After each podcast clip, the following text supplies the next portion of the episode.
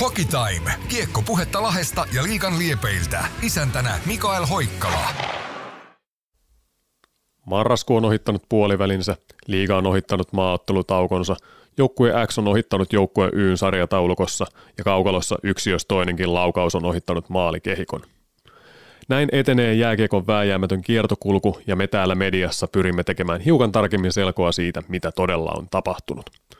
Tervetuloa ohjelmaan mukaan, hyvä kuulija. Tämä on Etelä-Suomen Sanomien Hockey Time podcast suoraan Suomen Chicago Style Lahesta, jossa kiekkokausi on tähän asti sujunut yli odotusten.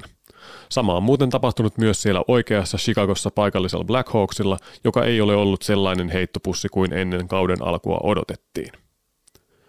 Tämänkertainen jakso rakentuu suoranaisen tähtitason vieraan ympärille, vaikkei häntä Suomikiekon suurimpiin staroihin lasketakaan. Toni Lydman nimittäin palaa perjantaina Lahteen, kun hänen valmentamansa Mikkelin jukurit saapuu tänne pelikanssin vieraaksi.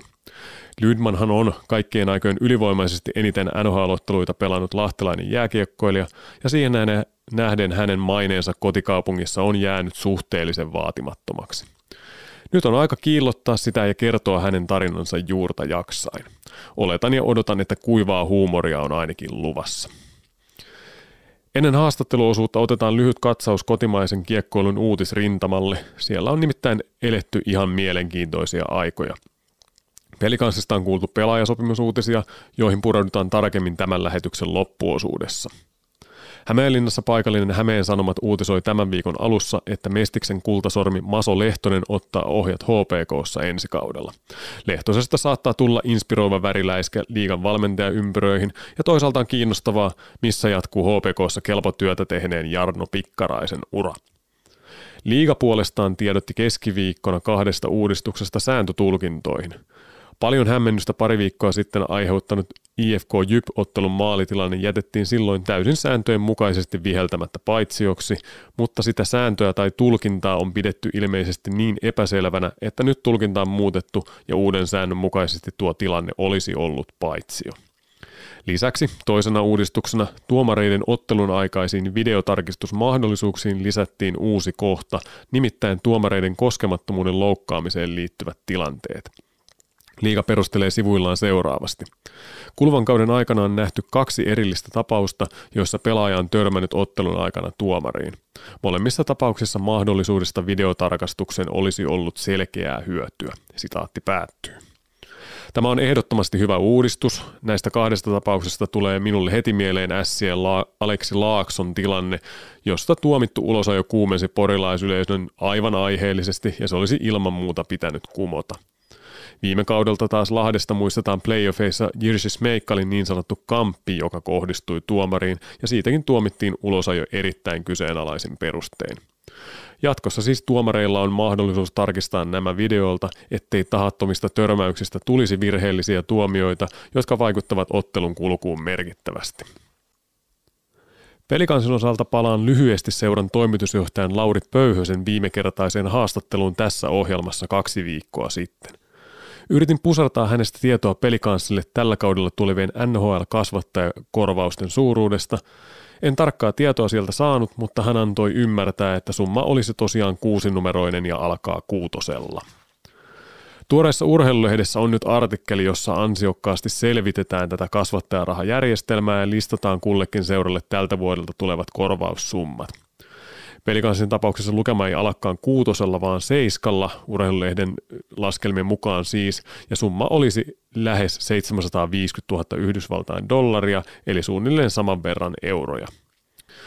Tämä urheilulehden laskema vaikuttaa minun silmissäni täysin pätevältä ja olen itse ynnäillyt samanlaisia lukuja, kun olen tähän aiheeseen jo aiemmin hieman perehtynyt, mutta pelikanssin seurajohdon kryptisten kommenttien perusteella olen tehnyt tulkintaa, että ehkä ne pykälät ei ole vielä seuroille itsellekään ihan täysin selvät, eivätkä ne ole ihan niin yksiviivaisia kuin raakataulukot näyttävät. Ja sitten pelikanssin tapauksessa on vielä erikoisuutena Brad Lambert, joka vaihtoi seuraa kesken viime kauden eikä ole täysin tiedossa millaisin ehdoin tuo siirto on tapahtunut ja miten se vaikuttaa kasvattajarahoihin. Tässä tosiaan saattaa olla siis joitain koukeroita, joista me ulkopuoliset emme kaikkia tiedä, mutta julkisten tietojen perusteella tosiaankin voi olettaa, että yli 700 000 euroa on pelikanssille tulossa NHL-kasvattajakorvauksia. Näin, ehkä siihenkin lukemaan jossain vaiheessa selvyys saadaan, mutta se siitä. Kuten todettua, minulla on kunnia saada tänään ohjelmaan vieraaksi erittäin kovan tason kiekkomies. Päästetään hänet nyt ääneen.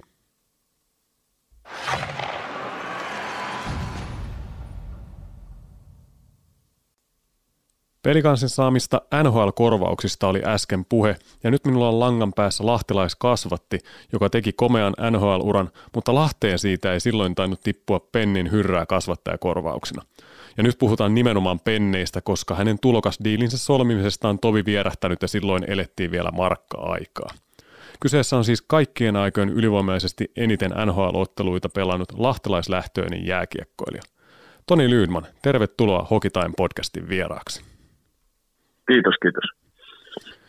Entinen huippupakki, nyky- nykyinen Jukureiden liigajoukkueen apuvalmentaja. Mitä kuuluu Mikkeliin? No mitä, töiden parissahan täällä aika menee. Että, että, että siinähän se Joo. No, tässä lähetyksessä käydään läpi liigan nykyisyyttä aika paljonkin tuossa myöhemmin, mutta paljon käydään myös sun menneisyyttä yhtenä Suomen kiekkohistorian komeimman uran tehneistä pakeista, joka aika monien mielestä jäi ehkä kykyihinsä ja saavutuksinsa nähden aliarvostetuksia turhan vähälle huomiolle. Saavutuksista puheen ollen nostetaan yksi erikoisuus esiin. Valtteri Filppulasta tuli tänä, tänä vuonna Suomen ensimmäinen jä, jäsen jääkiekkoilun Triple Gold Clubissa, eli hän on ensimmäinen suomalainen, joka on pelaajana voittanut jääkiekkoilun olympiakullan, miesten maailmanmestaruuden ja NHL-mestaruuden eli Stanley Cupin. Tämän saavutuksen harvinaisuutta korostaa se, että kautta historian tuohon saavutuksen on yltänyt vain 30 pelaajaa. Toni Lydman kuuluu vielä harvalukuisempaan klubiin, siinä missä Triple Gold Clubin jäsenet ovat siis juhlineet voittajina isoilla areenoilla, Lyde on poistunut häviäjänä jääkiekon olympiafinaalista, M-finaalista, Stanley Cupin finaaleista ja kaupan päälle vielä World Cupin finaaleista, eikä ole voittanut mitään näistä. Miten suhtaudut tähän meriittiin? No jaa, olisi se nyt ollut mukavampi tietysti voittaa, mutta tota, ainakin oli mahdollisuus pelata tuommoisissa peleissä. Ei siinä, ei siinä kai sen kummempaa, ei se nyt enää oikeastaan Tällä on aina... Se oli sillä hetkellä jokainen tietysti aina eri, eri vaiheessa uraa, mutta tota, kova paikka, mutta sitä aina usko siihen uuteen mahdollisuuteen niin sanotusti. Joo, sen kovan paikan muistaa, kun muistaa vaikkapa Teppo Nummisen haastattelun Torinon olympiafinaalin jälkeen. Tuota, vielä vähän kevyellä niin jatketaan, eli tälle Kerholle on annettu nimeksi Quadruple Silver Club ja jäseninä on pelkkiä suomalaisia. Sinun lisäksi Jarkko Ruutu ja Sami Salo. Kimmo Timonenkin kuulu jengiin, mutta hän pääsi karkaamaan sitä myötä, kun ura päättyi Stanley Cupin voittoon Chicagossa. Siis tämä ei tosiaan, ei tällä mitään virallista statusta tällä kerholla ole, mutta se mainitaan Lyde Synkin kohdalla ihan Wikipedia-artikkelissa. Niin tota, onko teillä jotain Ruudun ja Salon ja Kimen kanssa kenties ollut jotain keskinäistä huumoria tämän asian tiimoilta? No en mä tiedä, onko siitä se sen enempää juteltu, mutta tota, kyllä tämä asia varmaan kaikkien tiedossa on. Et ei, ei järjestetä mitään kerhotapaamisia kyllä ja itketään yhdessä näitä. kyllä varmaan tota, no Kime pääsi tosiaan kirkastamaan tai pääsi nostamaan kannua, että sillähän, sillähän on tota, semmoinen siinä erikoisuutena, että se erottuu porukasta, mutta joo, ei, kyllähän toi on, on harvinaista. Ensinnäkin harvinaista, että pääsee kaikkia noita finaaleja edes pelaamaan ja sitten, sitten ei, ei, ei tota, tosiaan voittoa tullut. Joo, nimenomaan näin. Nyt on aika rauhoittaa tuohtuneita kuulijoita että, tota, ja todeta, että Toni Lyrmellä on aika voimakas taipumus itse ironiaan ja tästä oli kohteliaasti sovittu, että tästäkin puheenaiheesta voidaan vähän haastella. Mutta tota, joo, mainitaan vielä sekin, että SM-finaaleita olet ollut häviämässä IFK-paidassa, mutta – käännetään asia tosiaan toisinpäin. Kertoo aikamoisesta urasta, että olet pelannut noin monissa kovissa joukkueissa, päässyt ottelemaan mestaruuksista maailman arvostetuimmissa jääkiekkoilun kilpailuissa. Luettelen vielä tähän saavutukset. Kaksi MM-hopeaa ja yksi pronssi, olympiahopea ja pronssi, World Cupin kakkossia, yhdet pelatut Stanley Cupin finaalit, päälle vielä kotimaassa SMHP ja kertalleen voitettu Pekka Rautakallio-palkinto, joka jaetaan SM Liigan parhaalle puolustajalle. Millaisen mielen sä itse katsot omaa pelaajauraasi taaksepäin ja saavutuksiasi? No en, aika, aika kiitollisena varmaan, niin kuin, niin kuin, että sai noinkin kauan pelata. Ja ylipäätään, että sai ammatin, ammatin tästä itselle rakkaasta harrastuksesta silloin. Niin tota, onhan se nyt erikoislaatuista, että ei voi muuta kuin olla kiitollinen siitä, että, että noinkin pitkään vielä pysty pelaamaan. 12 kautta NHL, 847 runkosarjan ottelua ja niissä 242 pistettä. NHL-pudotuspeleissäkin 55 matsia ja 11 pinnaa. Kun puhutaan lahtelaislähtöisistä kiekkoilijoista, niin nämä on ihan omassa luokassaan, mutta voidaan melko varmasti sanoa, että ainakin täällä Lahdessa esimerkiksi Marko Jantunen ja Pasi Nurminen tunnetaan kaduilla aika paljon paremmin kuin Toni Lydman. Tuota, haittaako sua se, että sulle on jäänyt hieman matalampi profiili tältä osin? ei, ei sitten tippaakaan. Kyllä se tavallaan se ainoa arvostus, mitä silloin kaipasi, niin oli just se valmentajalta semmoinen, että pääsee pelaamaan. Ja, ja pelikavereilta se, että on vaan jonkinnäköinen luotto siihen omaan tekemiseen, että ei, kaikki muu on sitten vähän niin turhaa. Ja nyt jälkikäteen ei tarvi hirveästi, hirveästi niitä miettiä. Jos sun pitäisi nimetä kaikkien aikojen lahtelaiskiekkoilija, niin keneen valinta osuisi? No, vaikea sanoa. Kyllähän tässä oli, Pirillä oli komea ura ja, ja, ja Jarnallakin. Ja, ja, ja. Kyllä tässä niin on kovia pelaajia lähtenyt sieltä. Nupella tietysti yksi ensimmäisistä NHL ykkösveskareista Suomesta, niin oliko joka, jopa ensimmäinen. Niin ja kaikilla on kovia saavutuksia. Joo, tässä nämä on aika hyvin palanneet nämä isot hahmot, jotka lahtelaiset on NHL joskus läpilyönneet tai siellä kunnon jalansijan saaneet. Eli, eli tota justiinsa Piri Elorantakin pelasi 267 NHL-matsia ja Pasi Nurmin 125 matsia. Janne Laukkanen, nykyinen pelikanssi urheilutoimenjohtaja, 407 matsia. Ja sehän on siis Lyden jälkeen kakkosia tässä lahtelaisten NHL-tilastossa. Tota, mutta siitä on vierähtänyt aikaa, kun viimeksi on lahtelainen kiekkoilija nähty nhl tai Päijät-Hämäläinen. Päijät-Hämäläiseksi lasketaan Karri Rämö myös, joka tuota 2016-2017 kaudella on viimeksi pelannut, pelannut Pohjois-Amerikassa. Tuota, yli kuusi vuotta siis siitä ja kenttäpelaajista Toni Lydman tosiaan ja aitona lahtelaisena 2012-2013. Niinkin kauan on siitä, että on lahtelaisista saatu taalakaukaloissa nauttia. Tuota, sä lopetit uras silloin, kun oli ikää tulos mittari 36 vuotta, ja sehän nyt ei pakille varsinkaan ole vielä kummonen ikä, mutta sulla taisi olla vammoista kysymys ennen kaikkea aivotärähdyksistä. No kyllä, että kyllä siinä, siinä varmaan sanotaan, että oli, oli aika paljon muitakin vammoja, mutta, mutta sitten päävammaan loppui se kausi ja niitäkin on uran varrella ollut noita aivotärähdyksiä, niin se oli syy. Ja, ja sitten tota, siinä olisi joutunut vaihtaa myös maisemaa, jos olisi halunnut jatkaa, niin sekään ei houkutellut sitten siellä päässä enää muuttaa muutaman vuoden takia, että siinä kohtaa jo tiesi, että eihän sitä nyt monta vuotta olisi missään nimessä pelaamaan. Että taas perhe uuteen kaupunkiin, sekin olisi ollut aika monen urakka ja prosessi. Että, että, että siinä sitten kaikki, kaikki yhdessä tämmöiset asiat, niin, niin, niin johti sitten siihen, että lopetin siihen. Sen jälkeen sitten tota, tässä on saatu odotella, että oot palannut suomalaisen kiekkoilun parrasvaloihin. Vuosi pelaajauran päättymisen jälkeen menit IFK juniorivalmennukseen, mutta siinä riitti yksi vuosi. Miksi se ei silloin kehittynyt sen pidemmälle? No se, se oli vähän liian aikaista mennä.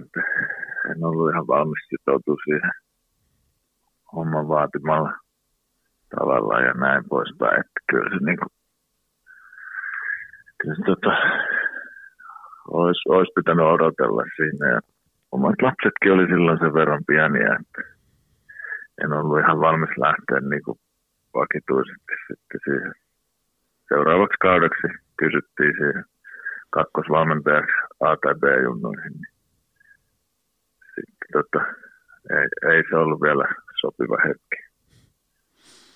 Hyvin samalla lailla se tuntui menevän aikoinaan Janne Laukkasella, joka Bluesissa valmensi liigajoukkueessa ja totesi siinä sitten, että tota, valmentaminen ei ole ollenkaan hänen juttunsa, mutta on sitten seurajohtajana tota, löytänyt aika hyvän uran – Lyde, susta oli muutama viikko sitten urheilulehdessä ansiokas henkilöjuttu, jossa taustutettiin tätä sun siirtymää pelaajuuralta valmentajaksi, just tämä IFK-kuviokin. Ilmeisesti nyt Jukureiden nykyinen päävalmentaja Olli Jokinen oli vuosi vuodelta tenniskentillä ja muualla tavatessa yrittänyt pehmittää sua ja istuttaa ajatusta valmentajuudesta, mutta näin kauan se sitten kesti. Niin tota, oliko jo joinain vuosina aiemmin ollut mielessä, että, että, että nyt voisi lähteä? No ei itse asiassa, kyllä se niin oli se viimeisen vuoden aikana vasta vähän niin kuin tullut ajatuksia ja sitten sit tosiaan, tosiaan Olli, Olli pehmitti sillä mielessä, että se, se vähän niin kuin sitä koitti sanoa, että sitten kun hänellä loppuu sopimus Mikkelissä tai muuta, niin jossain kohtaa, että sitten liittyy sen valmennustiimiin, mutta – tavallaan niin kuin, siihenkin olisi ollut vielä aikaa, niin tota, en, en ollut niin mitenkään mitään päätöksiä tekemässä, mutta sitten sit tosiaan Krasov lähti, lähti tuosta Jukureiden valmennuksesta, niin Olli soitti sitten, että nyt olisi niin ensi kaudeksi, eli täksi kaudeksi paikka jo auki, että lähden mukaan tämä käytiin tämä keskustelu keväällä. Että sitten pari viikon miettimisen jälkeen niin suostuu. Mitkä oli ne perustelut ja myyntipuheet, millä OJ sai sut lopulta koukkuun?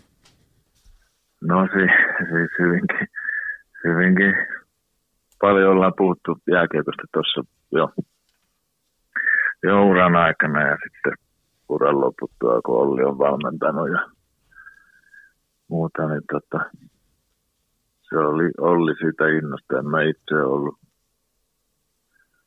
mitenkään hakenut töitä siltä, mutta, mutta tota, oli innostunut, että tulee uusi näkökulma taas nimenomaan puolustuspeli ja puolustajien kannalta, niin, niin, niin halus, halus semmoisen siihen mukaan. Ja, ja sitten kun ohjeet oli, että oot oma itsesi, niin se kuulosti ihan sopivalta tehtävältä.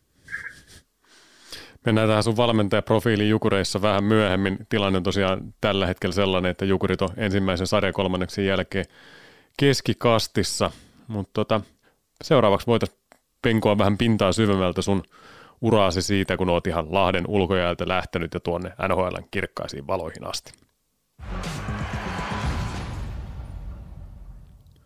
Toni Lydman, sä olet syntynyt vuonna 1977 ja olet Metsämaan kaupungin osan kasvatti ja ennen kaikkea varmaan pihapelien kasvatti, kuten muutkin tuon sukupolven edustajat. No kyllä, kyllä nimenomaan. Kaiken näköiset lajit kiinnosti jalkapallo ja jääkiekko, jota siellä nyt tietysti pihalla lähinnä tennispallolla yleensä harrastettiin. Mutta joo, kaiken näköiset pelit kuuluu siihen arkeen tai lähinnä vapaa-aikaa. Mä en tiedä tuota muita Metsämaan kasvatteja, ei, ei ole mikään isokaa kaupungin osa, niin oliko siellä kovat pelit tuota, teillä ihan lähipiirissä vai löytyykö ne jostain vähän kauempaa?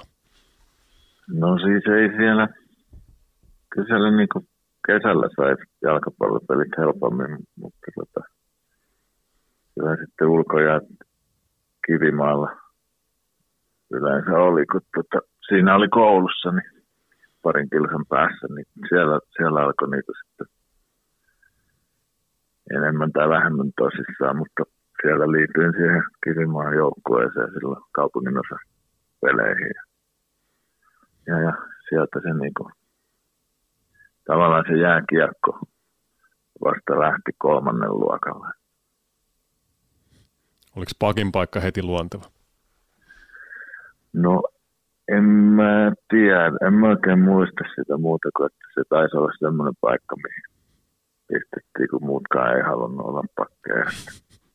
Toisaalta siihen aikaan ja monta vuotta siinä meni, että se pakin paikka tarkoitti, että siltä kohtaa vaan aloitetaan se peli. Tähän pyörii ympäri kenttää, missä sattuu. Että ei se kauheasti, kauheasti ainakaan omassa päässä niin kuin rajoittanut sitä tekemistä.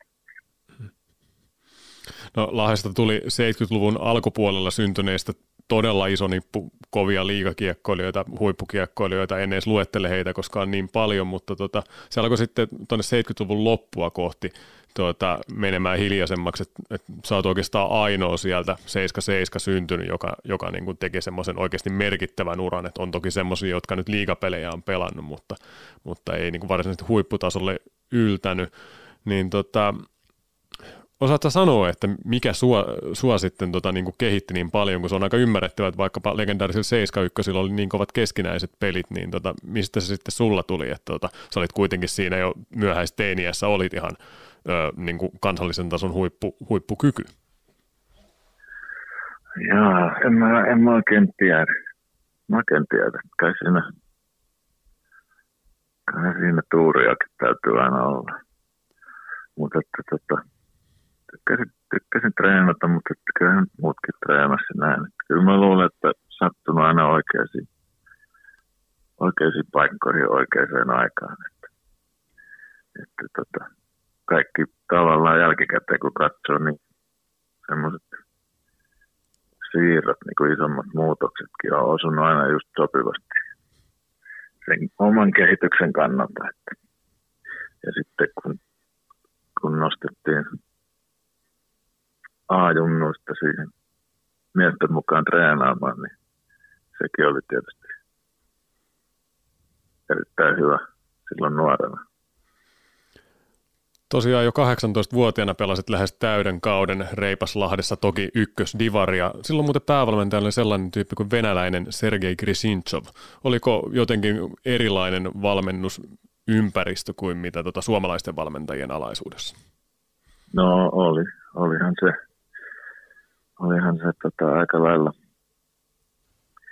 aika lailla semmoista kestävyyspainotteista se harjoittelu ja muuta. Ja se nyt siinä kohtaa sopii erittäin hyvin. Siinä saa pohjia rakennettua. Et kyllä, siinä, kyllä siinä hommia tehtiin. Oliko se, tuo kuulostaa aika stereotyyppiseltä venäläiseltä vielä tänäkin päivänä, että KHL tähän sanottiin, sanottiin, että sielläkin se hyvin kestävyyspainotteista vielä nykypäivänäkin on. Niin tota, onko siinä jälkikäteen katsoen kuitenkin ollut ihan oikea ote sun mielestä? No siis mun oma, omalla tavallaan kehityspolulla, niin se oli, se oli oikein se aika, että siinä heti alkuun tuommoinen kova vuosi ja pohja ja sitten sit tottu harjoittele kovaa, että ei ihan, ihan vähästä ruvennut katkeamaan sitten myöhemmin, kun meni liikaa. Että kyllä siinä niinku se työnteko tuli tutuksi. No se oli aika ymmärrettävää, että tuolla lahjakkuudella ei sitten sen pidempään Lahdessa ykkösdivaria tahkottu. Kaksi vuotta tapparaa ja sen jälkeen kaksi vuotta IFKta. Ne taisi olla vielä aika paljon kovempi koulu kuin mitä Lahti oli ollut. No siis tavallaan kyllä siinä niin kovat pelit. Eka liikakausi tietysti sekin on tärkeää, että sai pelata niin paljon heti, heti liikassa ja tota, sillä sitä niin kuin kehittyy. Ja, ja, ja, ja sitten toisella kaudella jo pääsi sitten maajoukkojen mukaan, niin sitten tuli taas, taas astetta kovempia pelejä sitten. Pelasi sitä EHT ja kisat sinne toisen tapparakauden jälkeen, niin, niin, niin koko ajan niin ne pelit koveni tavallaan. Ja niin kyllä se niin on kanssa mikä kehittää. Että silloin vaan pitää saada sitä peliaikaa. Että se on aina valmentajalle kiitos tietysti niistä. On uskaltanut laittaa nuorta miestä kentällä tosiaan jo 20 pelasit ekat miesten MM-kisat 98 ja muistaa, että 90-luvulla MM-kisajoukkue tapas olla aika kova tasoisia, mutta tota, sitten kuitenkin äh, NHL lähdit vasta 2000, että tota, nykyään kun huippulahjakuksia kiirehditään aika, aika vauhdilla NHL, niin tota, onko se sun mielestä ihan luontevaa kehitystä vai onko, tää niin kun, onko ajat kovin erilaiset nykyään kuin oli silloin? No siis ei ne nyt onhan nyt erilaiset. Kyllähän nyt Suomesta taitaa tulla ainakin laajemmalla rintamalla hyviä lupauksia, mutta että pitää vaan muistaa se, että kaikki kehittyy omalla aikataulullaan. Että ei kaikki ole 18-vuotiaana valmiita, niin kuin nämä meidän huiput nykyään on. Että tuossa on myös tietysti se, että siihen aikaan ei ehkä ihan niin nuorena agentit tullut siihen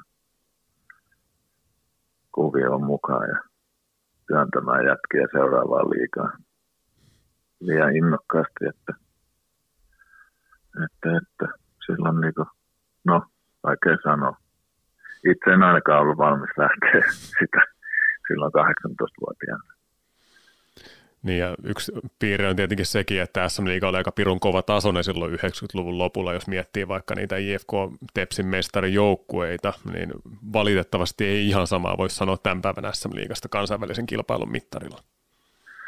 No joo, mutta silloin, silloin ei ollutkaan myöskin tämä Venäjän liigaa ja muita tuossa ollaan niin kuin mihin, mihin meni se niin sanottu sitten NHL-tason tasosta seuraava porukka. Että, että tuossa nyt, nyt, tota, nyt näkyy mun mielestä taas nousi vähän taso liigassa tänä vuonna, kun toi meni kiinni toi KHL, niin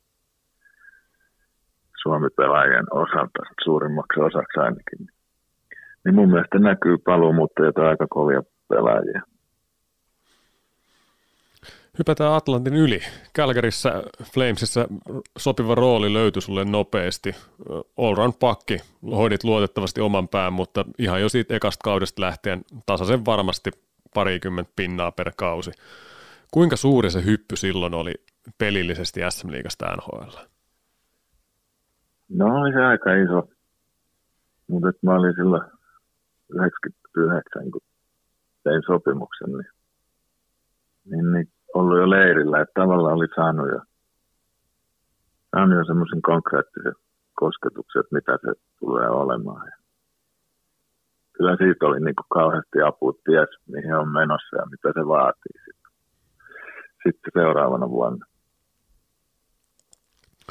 Raimo Summanen kuvaili urheilulehden tuoreissa henkilöjutussa sua, että sä olit pelaajana yhdistelmä Kimmo Timosta ja Ossi Väänästä. Ja tota, ilmeisesti tämä luonnehdinta sai sut aika hämilleen, kun kuulit. Tota, Ville, Ville Nieminen samassa jutussa taas just tässä pari viikkoa sitten totesi, että Lyde on Suomen puhtaimpia jääkiekkoilijoita, puhtain lahtelainen jääkiekkoilija Kari Elorannan jälkeen. Aika mairittelevaa varmaan kuulla tällaisia luonnehdintoja. No on kyllä er-, erikoisen hyviä kehuja tullut. Mutta joo, on se kiva kuulla. En mä, en mä ehkä nyt tosiaan Kime lähtisi vertaa niin kiekollisilta taidoilta, mutta, mutta tota, joo, kyllä vähän semmoinen joka, joka suuntaan. Ei oikein ollut semmoista erikoisosaamista tavallaan mihinkään. Pire... Välimalli jätkä.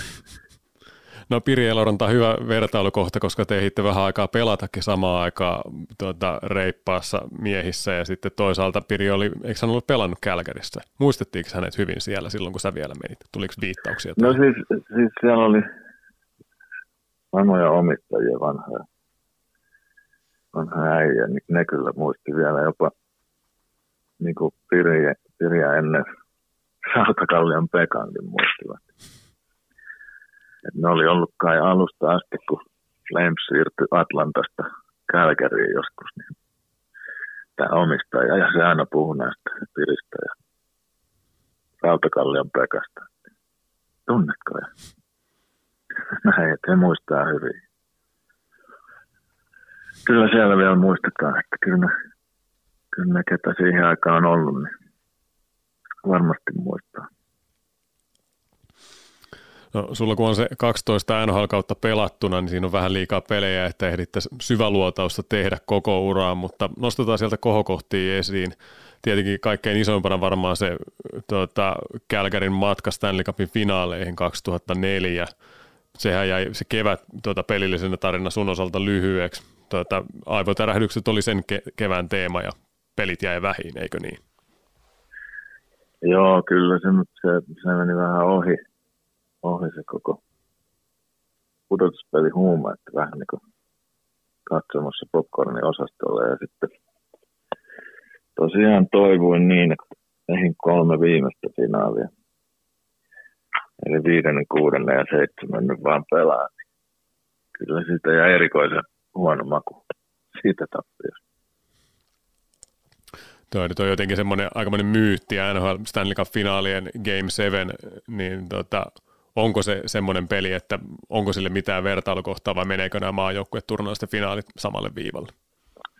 Ei me, kyllä siinä on ihan oma, oma juttuunsa pelata sarjaa, pudotuspelisarjaa, seitsemän pelisarjaa, niin tota on se, kyllä se on, kyllä se on ihan omaa luokkaansa. No tuon finaalikevään jälkeen tuli NHL-työsulkukausi sinunkin kannalta sopivaan saumaan, että sait kuntoutettua itseesi ja tota, sait käytyä riittävät pohdinut ylipäätään siitä, että ura voi jatkua, että kun ilmeisesti nuo aivotärähdykset oli oikeasti aika vakava juttu sulle silloin keväällä. No siis se, se kesti vaan niin pitkään, itse oireita ei ollut hirveän niin, niin kuin tavallaan oli ärsyttäviä, mutta ei, ei niin kuin mitenkään – hirveän huolestuttavia, mutta sitten taas se kesti niin kauan, kauan ennen kuin oli oikeasti oireeton, että rupesi turhauttamaan. Ja onneksi siinä oli sitten ennen työsulun alkua se, se World Cup, että tavallaan taas usko siihen, että pystyy vielä pelata, että, että ruvetaan hommiin taas. No nyt kun tässä viime vuosina tietämys aivovammoista on lisääntynyt ja varotoimit on entistä järeämpiä, niin tota, mentiinkö silloin sun mielestä ihan asianmukaisesti vai otettiinko vähän liikaa riskejä siinä pelaamisessa?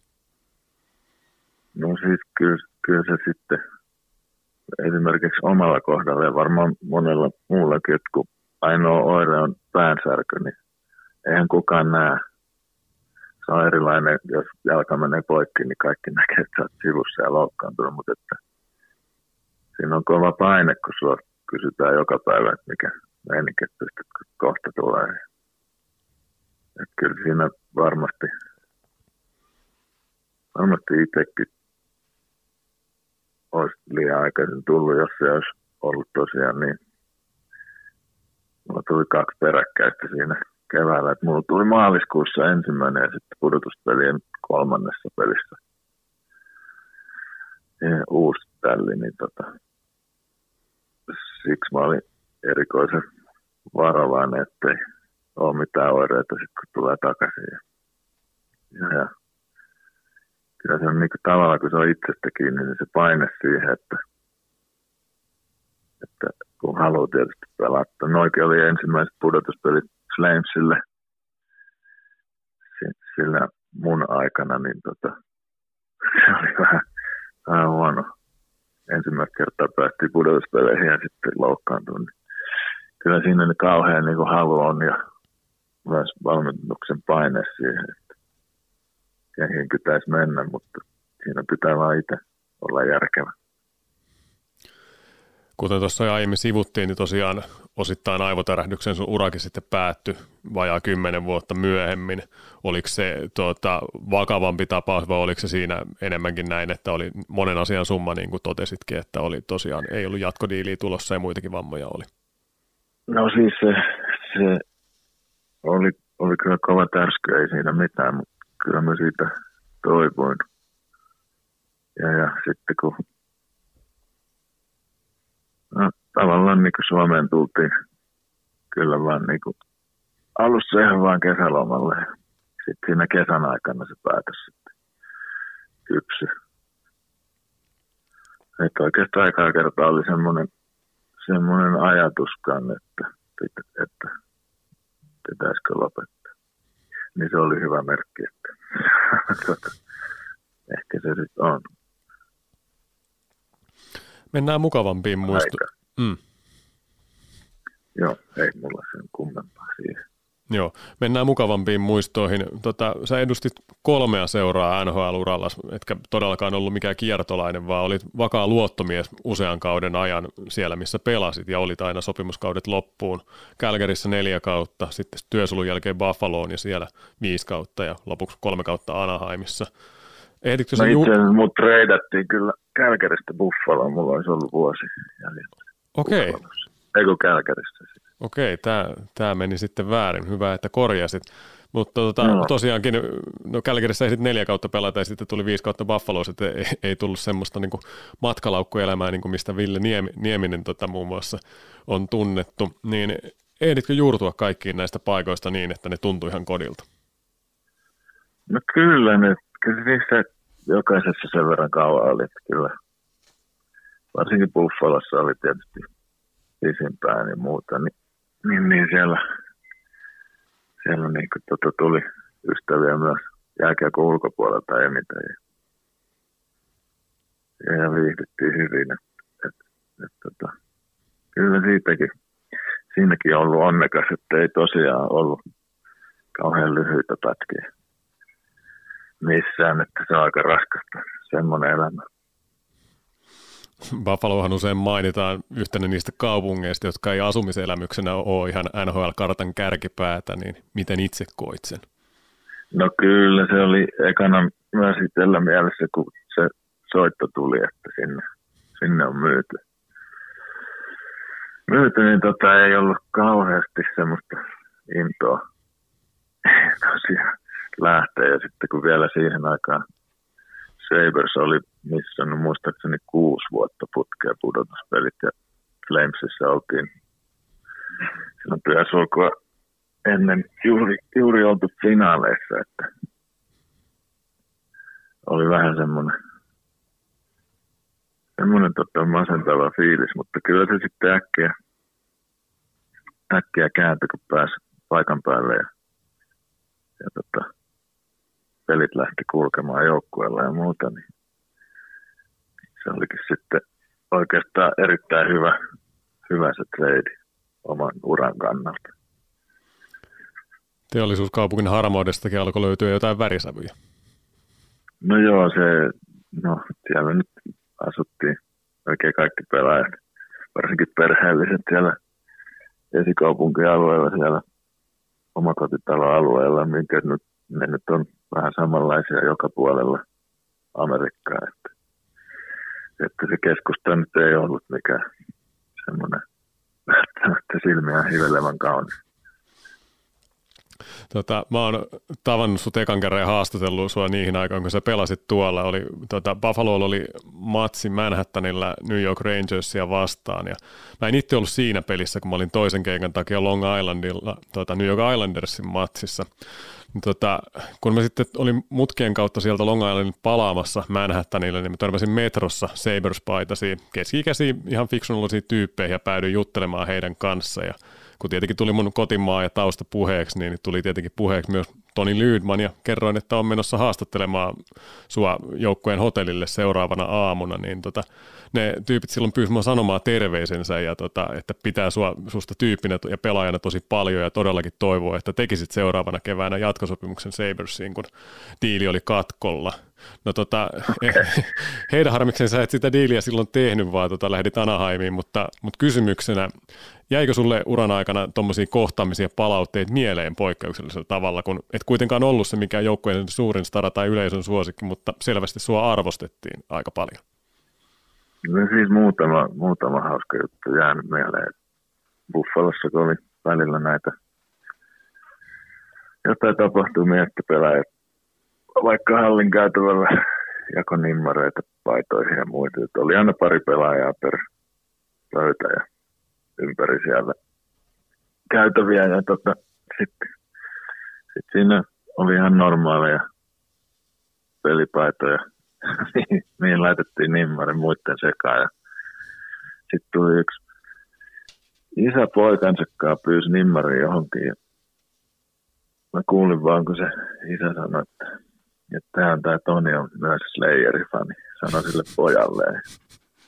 Mä katsoin niin kuin tarkemmin sitten äijä heitti mulle semmoisen teepaidan, missä oli Slayerin logoa imitoiden niin kirjoitettu Slavers. Se antoi mulle omat, se oli teettänyt semmoisen taiden. Se oli kyllä ihan hauska. Onko paita vielä tallessa? Kyllä se jossain on. Kuinka paljon tuossa uran aikana kiintyy ympäristöön ihmisiin ja seuratyöntekijöihin ja kannattajia, vai onko se kylmästi koko ajan pidettävä mielessä, että tämä on bisnestä ja milloin tahansa voi olla, että huomenna tai ensi kaudella oletkin jossain toisessa kilpailijan, kilpailijan palveluksessa? No ei, siis kyllähän noin ihmiset, ketä kohtaisi, niin nehän nyt on parasta oikeastaan koko hommassa. Että kyllä esimerkiksi Buffalon huoltajien kanssa vielä viestitellään näin poispäin. Kyllä sieltä on jäänyt paljon ystäviä eri, eri paikoista. Calgary, Buffalo, Anaheim, kolme aika erilaista mestaa, kun tosiaan siinä keväällä 2010 oli tarjouksia pöydällä ja teit sen diilin Anaheimiin, niin oliko sillä jonkinlaista tai paljonkin vaikutusta, että onpa muuten kiva päästä Kanadan kylmän preerian ja Buffaloon harmauden jälkeen eteläisen Kalifornian lämpöön? No siis oli se ihan kiva, mutta kyllä, kyllä niin kuin suurin syy oli se, että Dax tarjosi kolme vuoden diiliä Buffalon kahta vuotta vastaan. Että, että se oli niin kuin sopimuksen pituus ratkaisi sen. Että mä olisin kyllä pienemmällä sopimuksella jäänyt Buffaloon, jos olisin saanut sen kolmannenkin vuoden sitten siihen. Sitä ei tullut. Mikä on sun näppituntumat, kuinka paljon se pelaajat keskimäärin arvottaa tuota kaupunkeja ja niiden elinympäristöjä silloin, kun tuota tehdään ratkaisu seuraavasta seuraavasta seuraavalinnasta? No kyllä se varmaan, kyllä se varmaan jonkunnäköinen merkitys on, mutta niin kuin sanoit, niin aikamoista bisnestä, että silloin kun tämä vapaa agenttius alkaa, eli silloin heinäkuun eka, niin sitten kun tulee soitto, että joku seura tarjoaa sopimusta, niin ne pyytää sulta nopeasti vastauksen, koska niillä on lista ja jos sä sanot ei, niin ne siirtyy heti seuraavalle jätkelle, että se on vähän niin kuin kuumattava.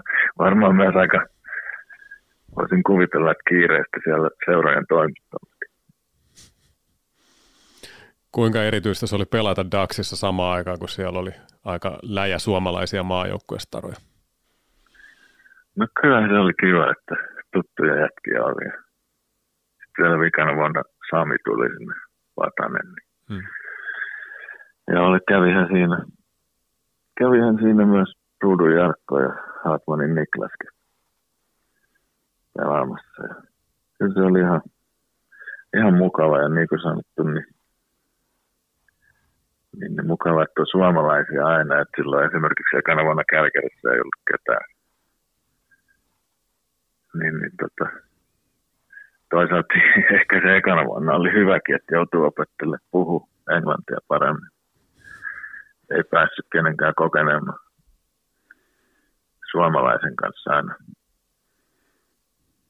tavallaan piiloutu sen Suomen puhumisen taakse, mutta tota, oli se sitten loppuurasta erittäin kiva. Kiva viettää vapaa-aikaa muiden suomalaisten kanssa. Ja, ja ja sitten tietysti kyllä se kieltämättä ihan mukavaa mennä sortseissa hallille. Otitko sä Vatasen jonkinlaiseen isälliseen opastukseen, kun kuitenkin pakki siinä opi, kokenut pakki opastaa nuorta pakkia NHLn tavoin? En todellakaan. Siinä oli vielä se työsulku se puoli kautta. Silloin 12, 13 kaudella, että kausihan alkoi vasta tammikuussa sitten. tynkäkausi. Niin tota, Sami oli sen koko, koko tavallaan työsulun sitten AHL ja itse treenasin siellä Kaliforniassa. Niin tammikuussa, kun se tuli, se oli jo pelannut niin paljon AHL, että se oli jo ihan hyvän näköistä tekemistä. Vähän se edettäkäs siinä taisi mennä, mutta kyllähän ne pelit sieltä lähti kulkemaan. Mulla on semmoinen muistikuva, että kun Sami nostettiin ylös, niin, niin sitten sä menit johonkin jossain lehtihaastattelussa sanomaan, että, joo, että Sami oli todennut, että AHL aika helppo liiga. Ja sitten Patanen oli, se, se pitää Patanen oli vähän kauhuissa, että se päätyi lehteen, että ei hän nyt tuommoista oikeasti sanonut. Joo, kyllä se oli huolissa, että ihmiset pitää sitä ihan, ihan urpona. Joo, kyllä näin päästä. Joo, se oli Edmontonissa muistaakseni. Niemisen Jounille varmaan olet sanonut siellä. Joo, taisi olla. Joo. Semmoista värittelyä, tota, niin kuin sanoit, että mukava mennä Sortseis-hallille, niin, niin nyt kuitenkin sulla on pelaajauran jälkeen ollut, ollut koti ihan Suomessa, niin oliko missään vaiheessa semmoista suunnitelmaa, että asettuisitte Pohjois-Amerikkaan pysyvästi? No ei kyllä ollut. Että jotenkin se oli aina niin kuin suunnitelma, että sit kun pelit loppuu, niin Suomeen palataan. Espoossa sulla on koti ollut Suomessa koko ajan tässä. Joo, niin? Joo. Kyllä. Ja nyt on kämppä Mikkelissä, kun työtkin on siellä. Minkäs verran tulee käytyä Lahessa kotikaupungissa? No liian vähän, että kyllä. Ihan, ihan muutaman kerran vuodessa tyyliin. No tänä perjantaina tulee ainakin käytyä, kun Jukurit pelaa täällä. Siirrytäänkin no, seuraavaan. totta. Nyt, nyt tulee, nyt tulee tota, ainakin pari kertaa lisää. Joo, ei, tota, sitä odotellaan mielenkiinnolla ja mennään sen matsin ennakointiin ja liikakauteen ylipäätään seuraavassa osuudessa.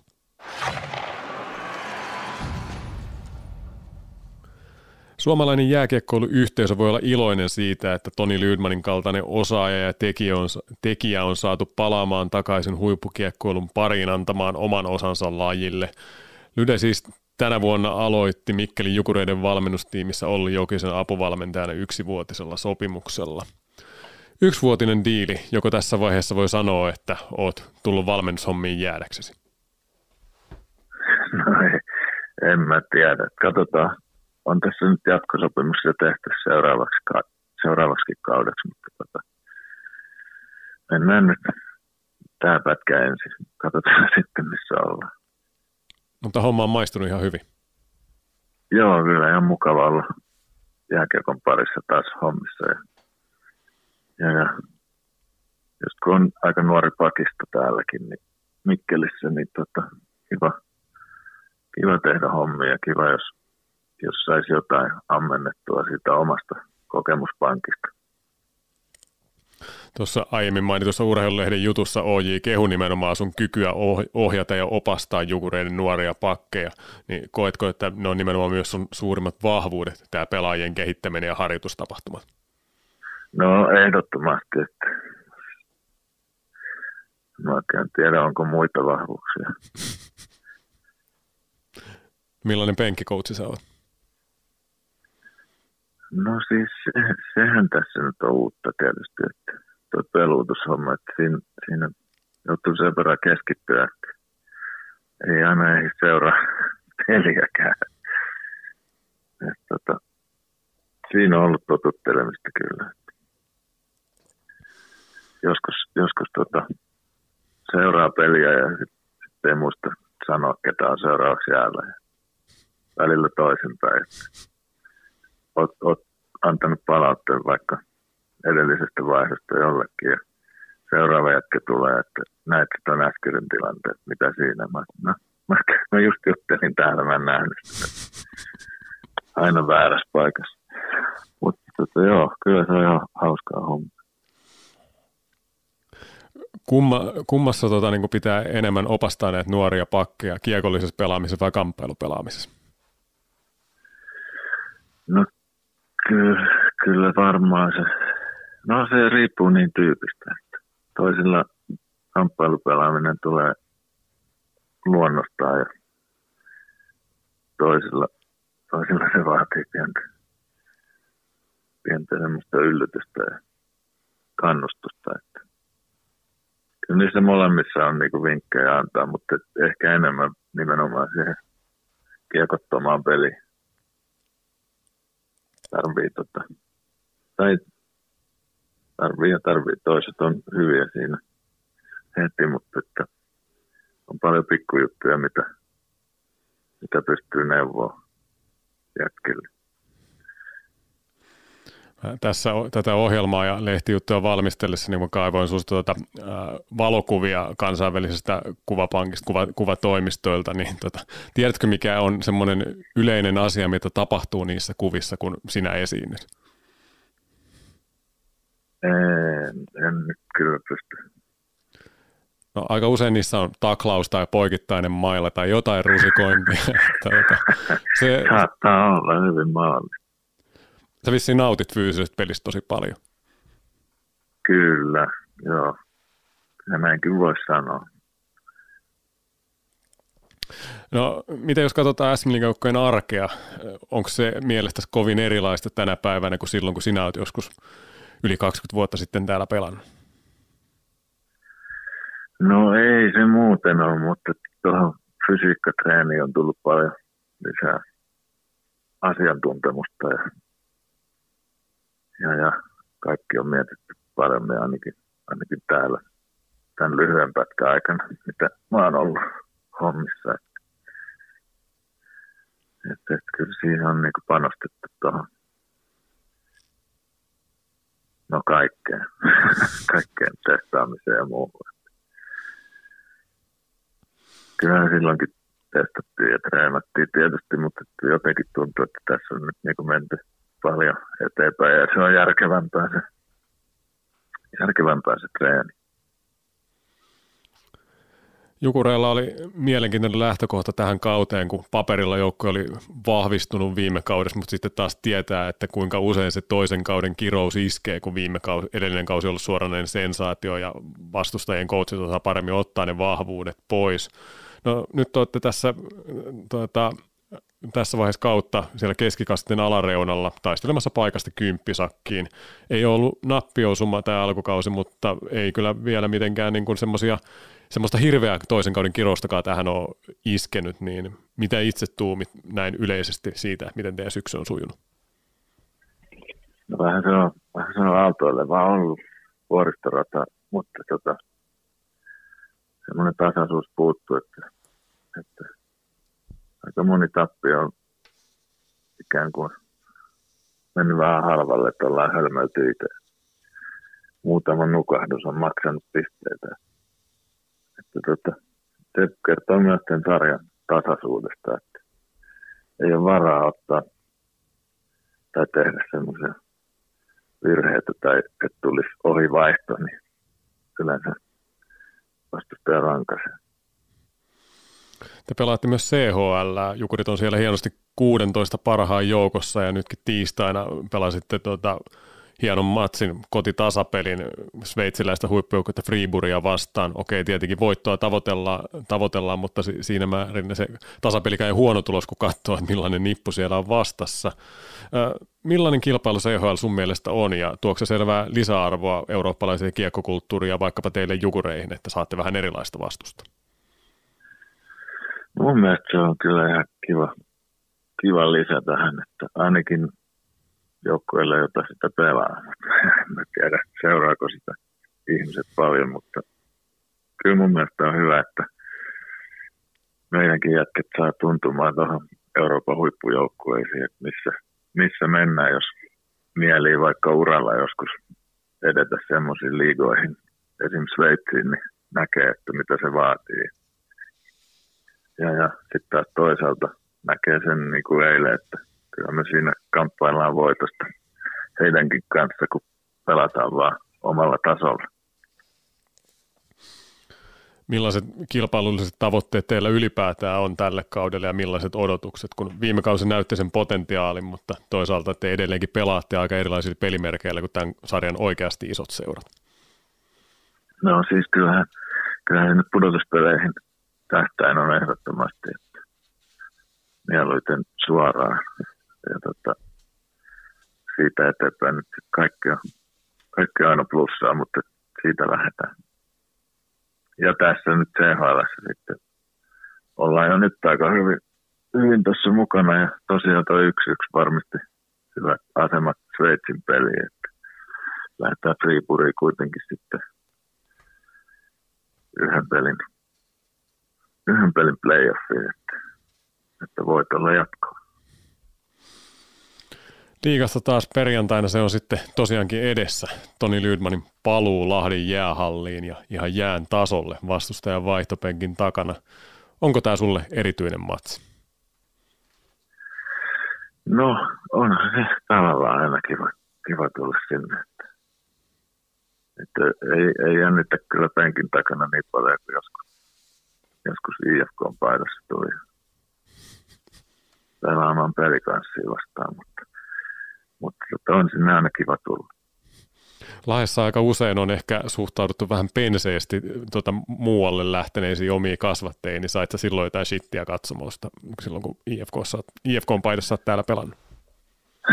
mä sain joka paikassa, mutta tota, en mä muista mitään erikoista.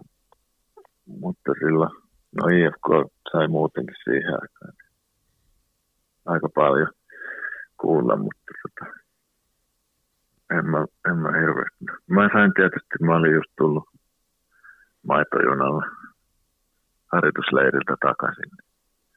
Se antoi oman lisän näille huutelijoille. No katsotaan, onko tällä kertaa kunnioittavampi vastaanotto. Tuota, kotijoukkue Pelikans. Sä et koskaan pelannut Pelikans-nimisessä seurassa, vaan nimenomaan Reipaslahdesta lähdit tuota, kyseisen, kyseisen nimisen joukkueen viimeisen kauden päätteeksi ja ennen kuin nimi vaihtui. Tota, silloin kurina vuosina ei ehkä arvattu, että Pelsu vielä vakiinnuttaa itsensä vahvaksi kestotoimijaksi liikatasolla. Mutta tämän kauden peli kanssa, onko sulla millainen käsitys siitä joukkueesta? Ihan hyvä käsitys. Ollaan kuitenkin pelattu tuossa pari treenipeliä ja, ja, ja liikapelikin ja heitä vastaan, niin kyllä ihan hyvä käsitys. Hyvä joukkue on vastassa ja tota, erittäin odotan taas hyvää peliä. Että sattuu ja tapahtuu. Oletko pannut Pelsusta merkille jotain tiettyjä pelaajia? No en, en mä nyt, en viitti lähteä nostaa ketään, ettei, ettei vaan nouse kehut päähän. Mutta onhan siellä hyviä jätkiä. Että että, että kyllä, kyllä meillä, meillä niin täytyy jätkien tarkkana olla, jos meinataan voitto ottaa, että pelikans on kuitenkin siellä sijoilla nyt sarjassa, mihin me halutaan nousta, niin näitä pelejä pitäisi pystyä poimimaan et halunnut ketään mainita, mutta voisiko nyt vähän kehua sellaista nuorta kaveria kuin Topias Vileen ja ehkä hänessä voi nähdä jotain samaa kuin nuoressa Lydmanissa vai mitä tuumit? No joo, kyllä, kyllä siinä on erittäin lupaava kaveri. Että, että kyllä se on kiva katsoa, kun sieltä tulee noita omia kasvattajakin, eikö niin? niin tota, se on aina, aina hienoa Lahdelle. Topparilla on jo NHL-sopimus solmittuna New Jersey Devilsiin, mutta tietenkin on vielä pitkä matka ensimmäiseen NHL-otteluun. Näetkö, että hänessä on ainekset siihen, että hän pystyy siellä paikan ottamaan? No miksei, että tuossa iässä kuitenkin vuodessa ehtii kehittyä paljon, jopa niin kuin kesässä fyysisesti, että, että tota, kaikki on mahdollista kenties topparista tulee se seuraava lahtelainen pelaaja NHL ja jatkaa nimenomaan tätä Toni Lydmanin viitottamaa tietä vahvana allround puolustajana siellä. Mulla alkaa aiheet olla tässä kohta käsitelty – Tota, mä oon aiemminkin pannut merkille, että sun kanssa on helppo tulla juttuun ja veistelet mielellisesti tarinaa ja jääkiekosta.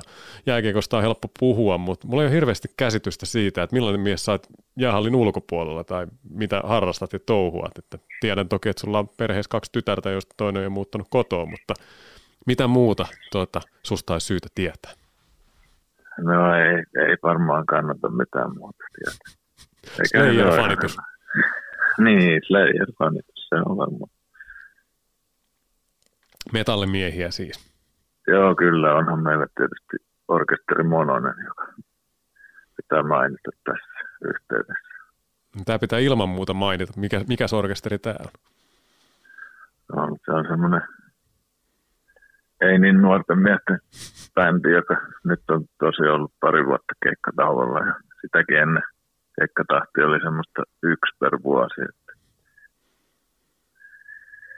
soitetaan semmoista järjetöntä metallimusiikkia. Onko siellä muita jääkiekkomiehiä? Ei, ei ole. Tai jossain Espoon kellareissa pistätte Rämisen vähän vai? Niin, tai siis Lauttasaaressa meillä on treenikämppä. Okei. Okay. Mikä sun instrumentti on? Kitara. Että se lähtee kuin Slayerilla konsana. se ihan samalla lailla lähde, joo. Oletko sä tietoisesti valinnut tämmöisen linjan, että persoonana pidät julkisuudessa matalaa profiilia vai eikö toimittajat ole osanneet kysyä oikeita kysymyksiä? En vähän varmaan sekä että, en mä oikein tiedä. Näin vaatimaton mies on yli 800 NHL-ottelun ja ottelun mies ja nykyinen liigavalmentaja Toni Lydman.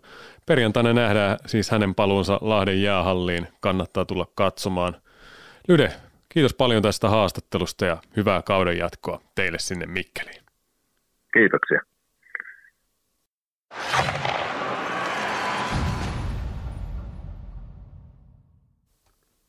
Metalliyhtyön Monosen kitaristi Toni Lydman siinä kertoi tarinansa.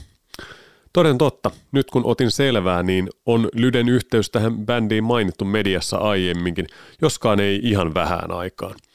Pikaisella haulla löytyi Iltalehden juttu vuodelta 2009 ja Maikkarin uutispätkä vuodelta 2011.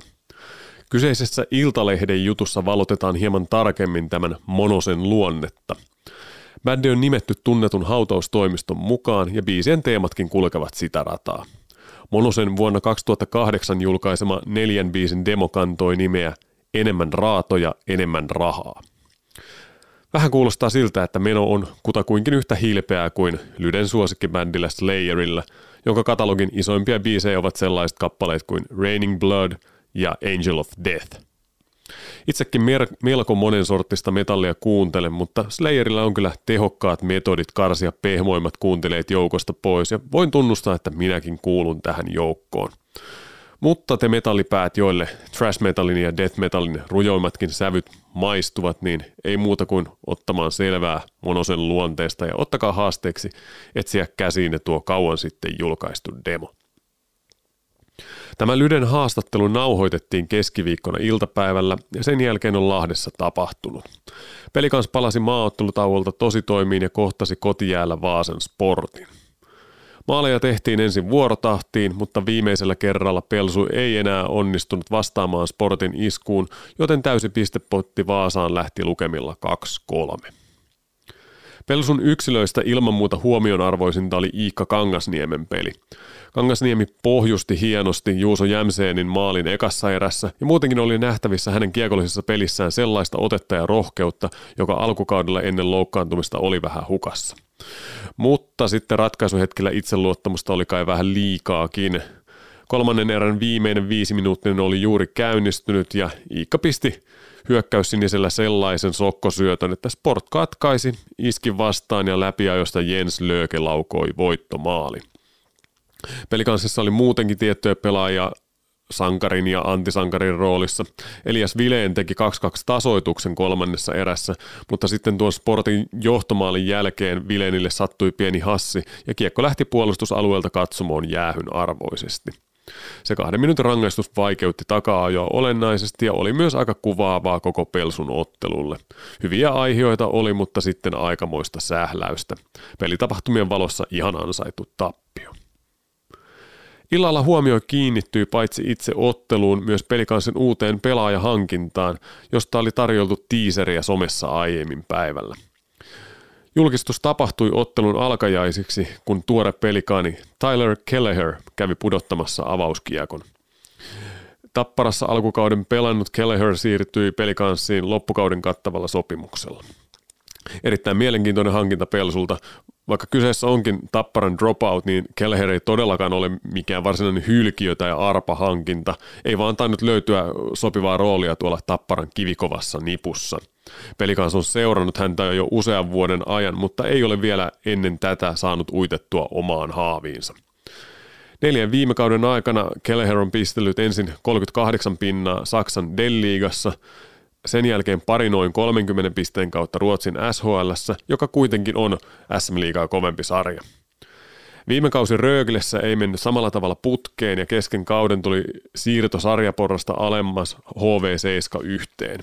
Keller pisteli sitten siellä nousukarsinnoissa 15 ottelun 15 pistettä ja oli yksi avainahahmoista nostamassa HV71 takaisin SHL.